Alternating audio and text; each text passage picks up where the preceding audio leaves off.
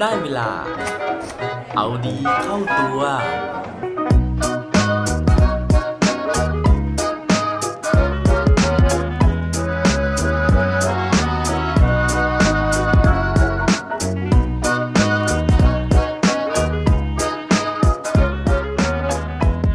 บรนด์แฟนตาเกิดขึ้นได้ยังไงครับ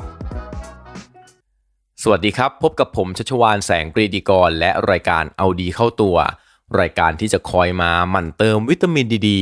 ด้วยเรื่องราวแล้วก็แรงบันดาลใจ เพื่อเพิ่มพลังและภูมิต้านทานในการใช้ชีวิตให้กับพวกเราในทุกๆวัน วันนี้นะฮะอยากจะชวนทุกคนเลิกไดเอทนะครับแล้วก็มาข้องแวะเกี่ยวกับเรื่องหวานๆของน้ำหวานนะฮะที่หลายคนน่าจะรู้จักแล้วก็ผมเชื่อว่าแทบจะทุกคนต้องเคยกินนะฮะต้องเคยดื่มเครื่องดื่มยี่ห้อนี้ เครื่องดื่มยี่ห้อที่ว่านั่นก็คือแฟนตานั่นเองนะครับ ซึ่งมีหลากหลายสีสันหลากหลายรสชาติมากเลยนะฮะผมเนี่ยไปค้นเจอมานะครับว่าแฟนตาเนี่ยจริง ๆ แล้วเขาบอกว่ามีมากกว่า 100 รสชาตินะฮะจากการที่ออกขายนะฮะทั่วโลกเลย ซึ่งรสแปลกๆนะครับที่เราอาจจะไม่เคยกินเนี่ยก็มีทั้ง รสลิ้นจี่นะฮะซึ่งเขาบอกว่าจริงๆแล้วเนี่ยมันก็ไม่ได้แปลกมากนะฮะแต่ว่ามันกลายเป็นของหายากเนื่องจากว่ามันวางขายนะครับ แล้วก็ขายไม่ดีเพราะฉะนั้นเนี่ยก็เลิกทำการตลาดไปอย่างรวดเร็ว เพราะฉะนั้นรสลิ้นจี่เนี่ยเป็นรสที่หายากนะแล้วก็เป็นรสที่ติดอันดับเลยนะครับ ว่าใครเคยได้กินเนี่ยถือว่าโชคดีมากๆรสอื่นๆนะฮะที่ผมเนี่ยไม่ค่อยเคยได้ยินนะครับ ก็ไม่ว่าจะเป็นรสกล้วยนะฮะหรือว่ารสนมก็มีนะฮะ รสโซดาพีชนะครับรสสาวรสนะฮะหรือว่ามีรสช็อกโกแลตส้มด้วยนะครับ อันนี้ก็คือค่อนข้างจะแปลกเลยทีเดียวนะฮะรวมถึงบางประเทศนะครับ อย่างอิตาลีเนี่ยเขาก็มีรสสมุนไพรนะฮะเป็นของตัวเอง ก็ถ้าจะตามเก็บนะฮะตามทานให้ครบ 100 รสชาติเนี่ยก็น่าจะเหนื่อยอยู่เหมือนกันนะครับ แต่ว่าเรื่องที่เหนื่อยกว่านะฮะคือว่าการก่อกำเนิดขึ้นมาของแบรนด์แฟนตานี่เองนะฮะที่อ่านแล้วเนี่ยโหมีความดราม่ามากๆเลยวันนี้ก็เลยอยากที่จะเอามาเล่าสู่กันฟังนะครับ เรื่องราวจะเป็นยังไงนะฮะไปฟังพร้อมกันได้เลยครับ เรื่องราวของแบรนด์แฟนตาวันนี้นะฮะผมเอามาจากเว็บไซต์ที่ชื่อว่า billionmindset.com นะครับ โดยที่เขาได้เล่าถึงเรื่องราวการก่อกำเนิดของยี่ห้อแฟนตานี่แหละนะฮะ ซึ่งหลายคนนะครับก็อาจจะรู้อยู่แล้วนะฮะว่าแฟนตาเนี่ยเป็นบริษัทย่อยนะครับที่อยู่ในบริษัทใหญ่อย่างโคคาโคล่าจริงๆต้องเรียกว่าเป็นแบรนด์ย่อยนะฮะหรือว่าเป็นยี่ห้อย่อยจะถูกกว่านะครับ คือเป็นบริษัทเดียวกันนะฮะ แต่ว่า ก่อนหน้านี้นะครับ คือโคคาโคล่าเนี่ยเขาก็มียี่ห้อก็คือโค้กนั่นเองนะฮะมีอยู่ยี่ห้อเดียวนะครับ แต่ว่าหลังจากสงครามโลกครั้งที่2นะฮะแบรนด์แฟนตาเนี่ยก็เกิดขึ้น แต่ว่าเรื่องที่น่าสนใจกว่านั่นก็คือว่า เนื่องจากบริษัทโคคาโคล่าเป็นบริษัทอเมริกันนะครับ ในขณะที่แฟนตาเนี่ยผมต้องบอกว่า มันเกิดขึ้นที่ประเทศเยอรมัน ซึ่งทั้งสองประเทศนี้ครับเป็นประเทศที่เป็นคู่อริกันหรือว่าเป็นคู่ต่อสู้กันในช่วงสงครามโลกครั้งที่สองทีนี้นะฮะหลายคนอาจจะเริ่มสงสัยแล้วนะครับว่า แล้วในเมื่อนะฮะเป็นคู่ต่อสู้กันนะครับแบรนด์แฟนตาซึ่งเกิดขึ้นในประเทศเยอรมันเนี่ยนะครับกลายมาเป็นของโคคาโคล่าได้ยังไง เรื่องของเรื่องนะฮะมันก็มีอยู่ว่า แฟนตาเนี่ยนะครับจริงๆแล้วเนี่ยเมื่อก่อนไม่มีนะฮะเป็นแบรนด์โคคาโคล่าอย่างเดียวนะครับ โดยที่มีผู้ชายคนหนึ่งนะฮะซึ่งชื่อว่า Max Keith นะครับ ผู้ชายคนนี้นะฮะเป็นชาวเยอรมันนะครับแล้วก็ได้ซื้อลิขสิทธิ์นะครับในการที่จะไปตั้งโรงงานนะครับแล้วก็จัดจำหน่ายผลิตภัณฑ์นะฮะเครื่องดื่มของโคคาโคล่าเนี่ยในประเทศเยอรมันตั้งแต่ปี 1933 นะครับโดยตอนนั้นเนี่ยเขาบอกว่า Max Keith เนี่ยเป็นคนที่ทำให้ยอดขายของโคคาโคล่าในเยอรมันเนี่ยโอ้โหเติบโตมากๆเลยนะฮะเพราะว่าตอนเริ่มต้นธุรกิจในปี 1933 นะฮะ เขาเนี่ยมียอดขายนะฮะหนึ่งแสนลังต่อปีนะครับ แต่ว่าเพียงแค่ประมาณ 4-5 หรือว่า 6 ปีให้หลังนะฮะเขาสามารถที่จะเพิ่มยอดขายจาก 1 0 0 0 0แสนอย่างที่บอกไปนะครับ ให้กลายเป็น 4 ล้านลังได้นะฮะถือว่าก้าวกระโดดมากถึง 40 เท่าเลยทีเดียวนะครับ ซึ่งความสำเร็จของมาร์คไคท์นะฮะเขาบอกว่ามาจากปัจจัยต่างๆ ไม่ว่าจะเป็นเรื่องของการที่เขาลงทุนได้ถูกจังหวะนะฮะเพราะว่าตอนที่เขาลงทุนสร้างโรงผลิตเนี่ย มันเกิดขึ้นในช่วงที่เศรษฐกิจตกต่ำครั้งใหญ่ เพราะฉะนั้นตอนนั้นเนี่ยทุกอย่างนะฮะราคาถูกหมดเลยนะครับทำให้ต้นทุนในการสร้างโรงงานหรือว่าการผลิตเครื่องดื่มของเขาเนี่ยมันถูกมากๆนะฮะแล้วพอสินค้ามันราคาถูกนะครับมันก็สามารถที่จะขายได้กำไรดี อย่างที่2นะฮะคือว่าบริษัทของเขามีกำลังการผลิตค่อนข้างสูงนะครับ แล้วก็ประกอบกับช่วงนั้นเนี่ย เป็นช่วงที่ตู้เย็นกำลังได้รับการแพร่หลายแพร่กระจายไปในยุโรปพอดีเลยนะครับ เพราะฉะนั้นเนี่ยคนก็ยิ่งชอบกินเครื่องดื่มเย็นๆมากขึ้นไปอีก อย่างที่ 3 ก็คือว่าเขานะฮะเป็นคนที่ผลักดันให้โคคาโคล่านะครับเข้าสนับสนุนกีฬาโอลิมปิกในปี 1936นั่นก็เลยทำให้คนเนี่ยรู้จักแล้วก็นิยมเครื่องดื่มโคคาโคล่าไปทั่วประเทศเลย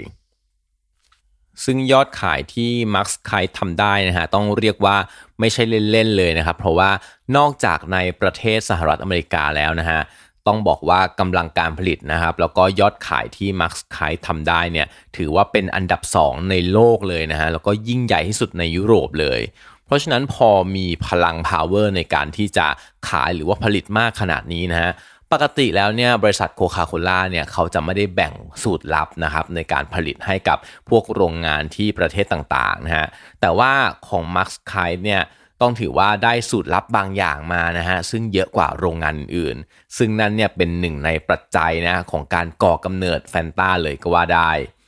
ทีนี้นะครับหลังจากที่โรงงานเนี่ยมันเป็นไปได้ด้วยดีนะฮะปรากฏว่าในปี 1939 นะครับมันเกิดเหตุการณ์ก็คือ สงครามโลกครั้งที่ 2 เกิดขึ้น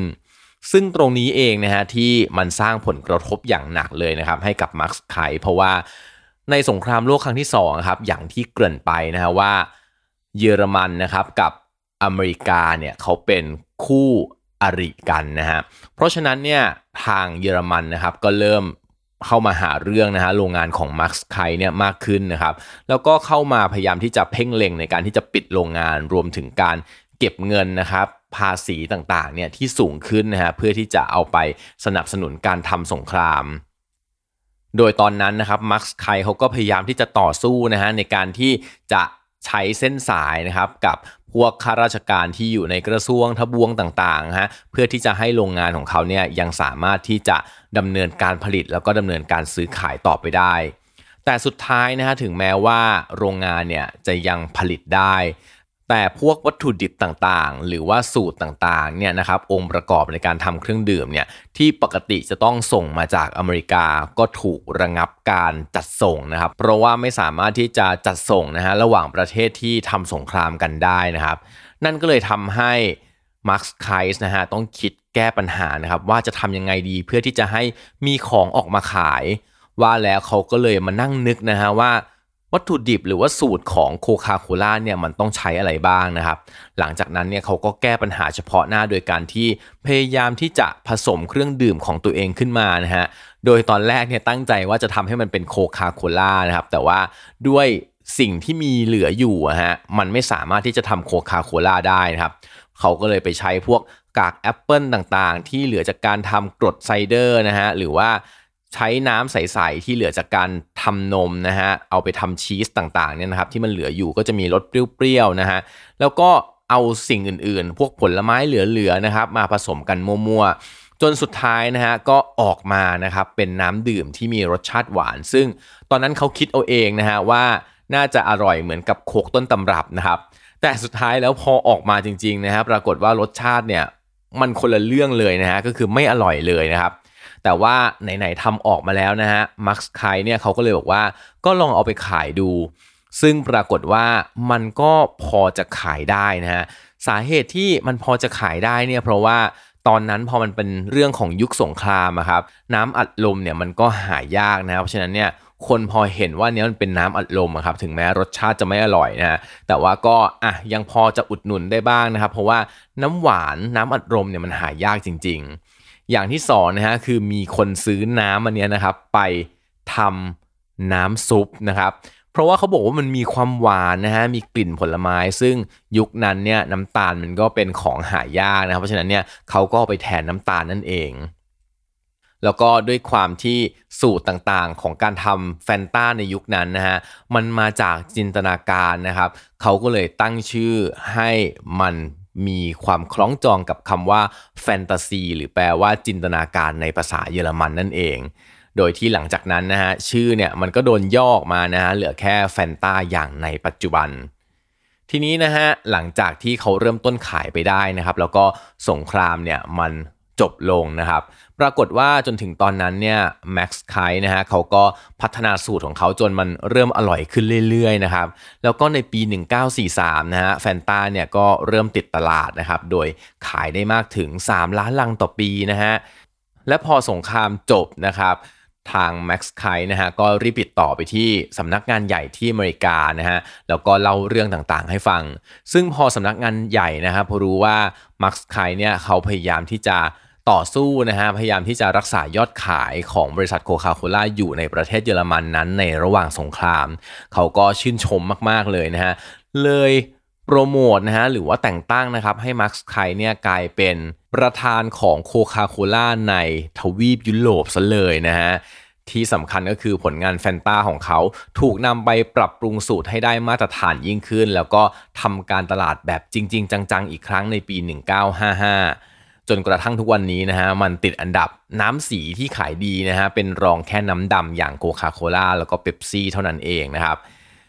ทั้งหมดทั้งมวลนั้นนะฮะก็เป็นเรื่องราวของความพยายามนะฮะถึงแม้มันจะมีความมั่วนะครับ แต่ว่าสุดท้ายเนี่ยมันก็ทำให้เราได้เห็นนะฮะว่า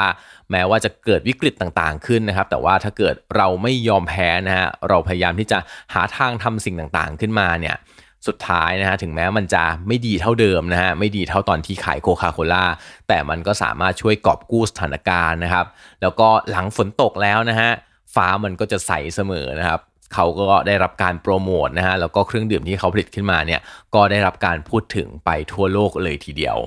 หวังว่าเรื่องราวของมักซ์ไคแล้วก็แฟนตาในวันนี้นะฮะจะเป็น แรงกำลังให้เรานะครับ ถ้าเกิดเจอวิกฤตอยู่นะฮะอย่าเพิ่งยอมแพ้นะครับ ความมั่วนะฮะความปากกัดตินทีของเรานะฮะมันอาจจะก่อให้เกิดผลดีก็ได้ ใครจะไปรู้ครับ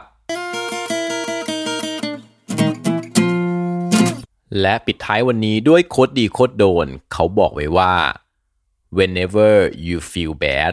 just remember that Coca-Cola only sold 25 bottles the first year never give up ถ้าเกิดว่าเมื่อไหร่ก็ตามนะฮะที่เรารู้สึกแย่นะฮะรู้สึกดาวนะครับ อยากให้นึกไว้นะฮะจำไว้นะครับว่าขนาดโคคาโคล่านะฮะเขายังขายได้แค่ 25 ขวดตอนที่เขาเริ่มวางจำหน่ายในปีแรก เพราะฉะนั้นพวกเราเองนะครับก็ต้องอย่ายอมแพ้ครับ อย่าลืมกลับมาเอาดีเข้าตัวกันได้ทุกวันจันทร์ พุธศุกร์ พร้อมกด subscribe ในทุกช่องทางที่คุณฟัง รวมถึงกดไลค์ กดแชร์เพื่อแบ่งปันเรื่องราวดีๆ ให้กับเพื่อนๆของคุณผ่านทุกช่องทางโซเชียลมีเดีย สุดท้ายนี้ขอให้วันนี้เป็นวันดีๆ ของพวกเราทุกคน สวัสดีครับ